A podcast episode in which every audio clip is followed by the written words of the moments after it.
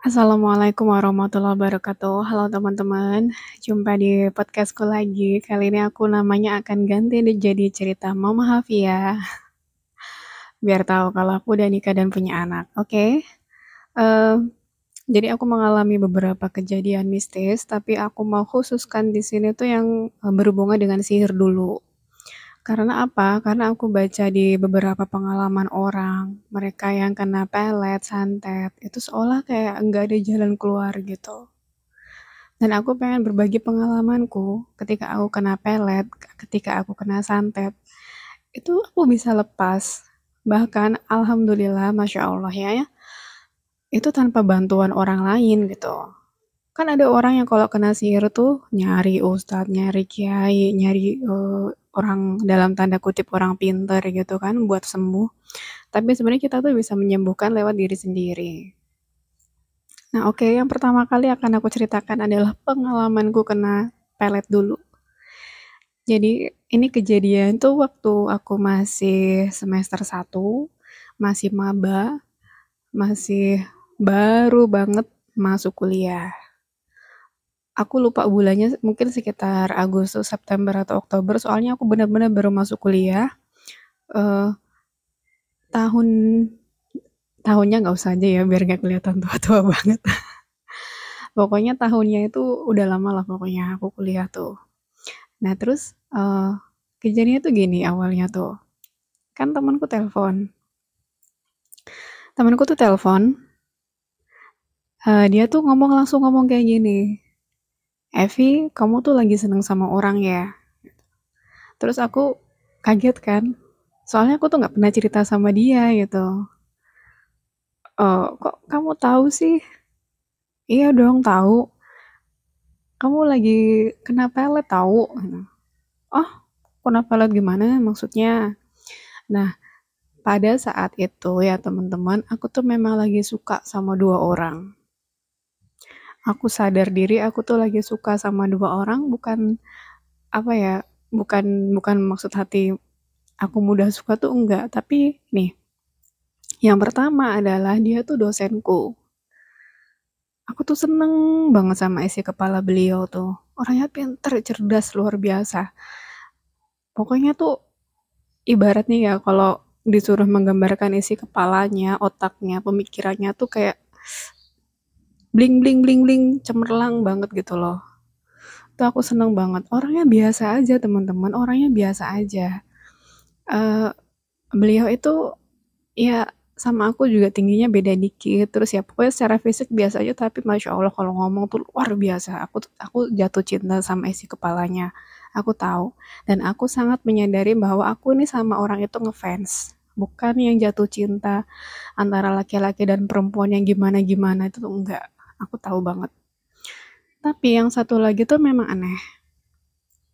Jadi aku punya ada temen ngobrol satu orang dan dia ini tuh udah dua, udah duda om-om gitu.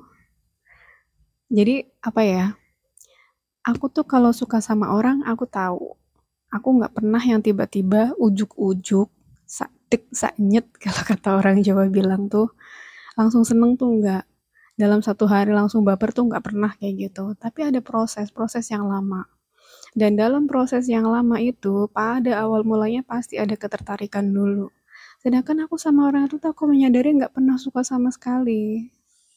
Nggak pernah suka nggak pernah tertarik nggak pernah ada yang namanya uh, rasa seneng kayak gitu tuh nggak pernah gitu. Nah akhirnya uh, tapi ya memang ketika temanku ngomong kayak gitu aku memang iya iya sih. Nggak tahu juga rasanya tuh datang tiba-tiba gitu. Jadi lah kayak kangen kayak gitu loh. Jadi tuh yang aneh banget gitu loh. Dan apa ya rasanya tuh kayak terbayang-bayang gitu loh. Jadi yang itu aku sadar kok tiba-tiba aku kayak gini ya sama dia? Kayak gitu. Dan aku ngomong ke temenku iya sih ada satu orang yang nggak tahu kenapa aku tiba-tiba tuh seneng sama dia. Nah itu Evi kamu tuh kena pelet. Nah itu aku langsung hm, masa sih? Gitu kan. Ya memang sih waktu aku masih sekolah kayak gitu aku udah pernah denger gitu kan, oh dia dia tuh dipelet gitu. Ada tetangga aku tuh uh, suaminya tuh nurut banget sama istrinya. Nggak pernah bisa marah segala macam. Semua tetangga tuh ngomong katanya istrinya tuh melet suaminya gitu. Jadi biar manut. Terus istrinya juga emang sebenarnya kan udah tua, udah nenek-nenek gitu dan suaminya tuh masih muda. Makanya cara memikat suaminya tuh pakai pelet katanya gitu tapi aku sih juga jadi ketika ada orang ngomong temen gitu ngomong aku kena pelet kan aku masa sih kayak gitu iya ini dengerin ya sebentar lagi dia tuh akan tahu kamu tuh udah sadar kamu kena pelet dan dia akan melakukan berbagai cara. Kamu tahu nggak sih dia itu malah udah sampai nyariin kamu ke kampus. Teman kamu tuh ngomong kayak gitu. Oh serius kamu? Iya beneran. Dia pernah ngirim orang kan ke rumah kamu? Ya iya gitu aku bilang. Jadi gini teman-teman.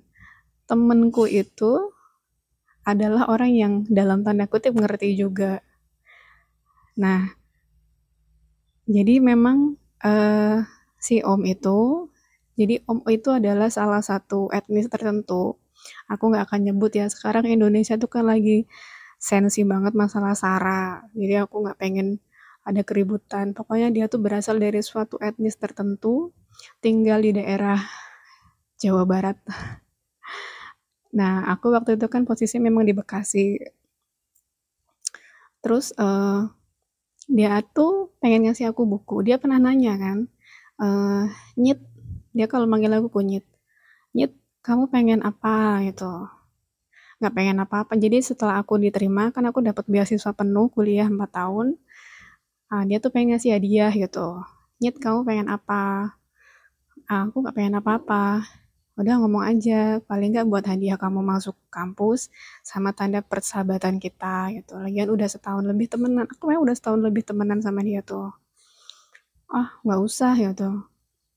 Ya udah akhirnya karena dia maksa aku bilang ya udah aku suka buku gitu. Ya udah akhirnya ternyata dia bukannya ngirim paket. Aku udah ngasih alamat kan bukannya dia ngirim paket.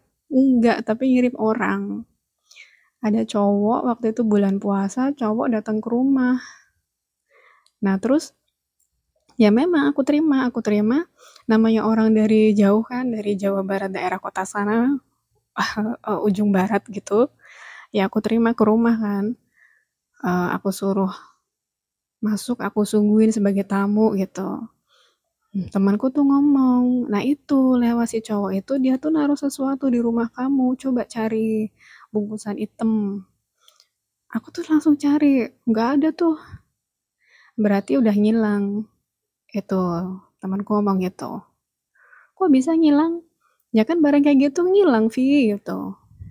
Oh ya udah. Ya udah mulai sekarang kamu hati-hati.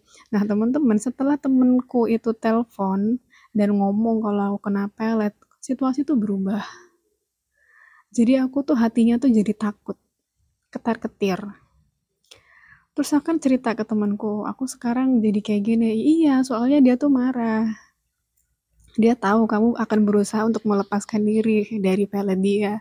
Terus gimana dong? Aku pengen sembuh. Aku nggak suka punya perasaan suka yang dibuat-buat kayak gini. Aku tuh nggak suka gitu.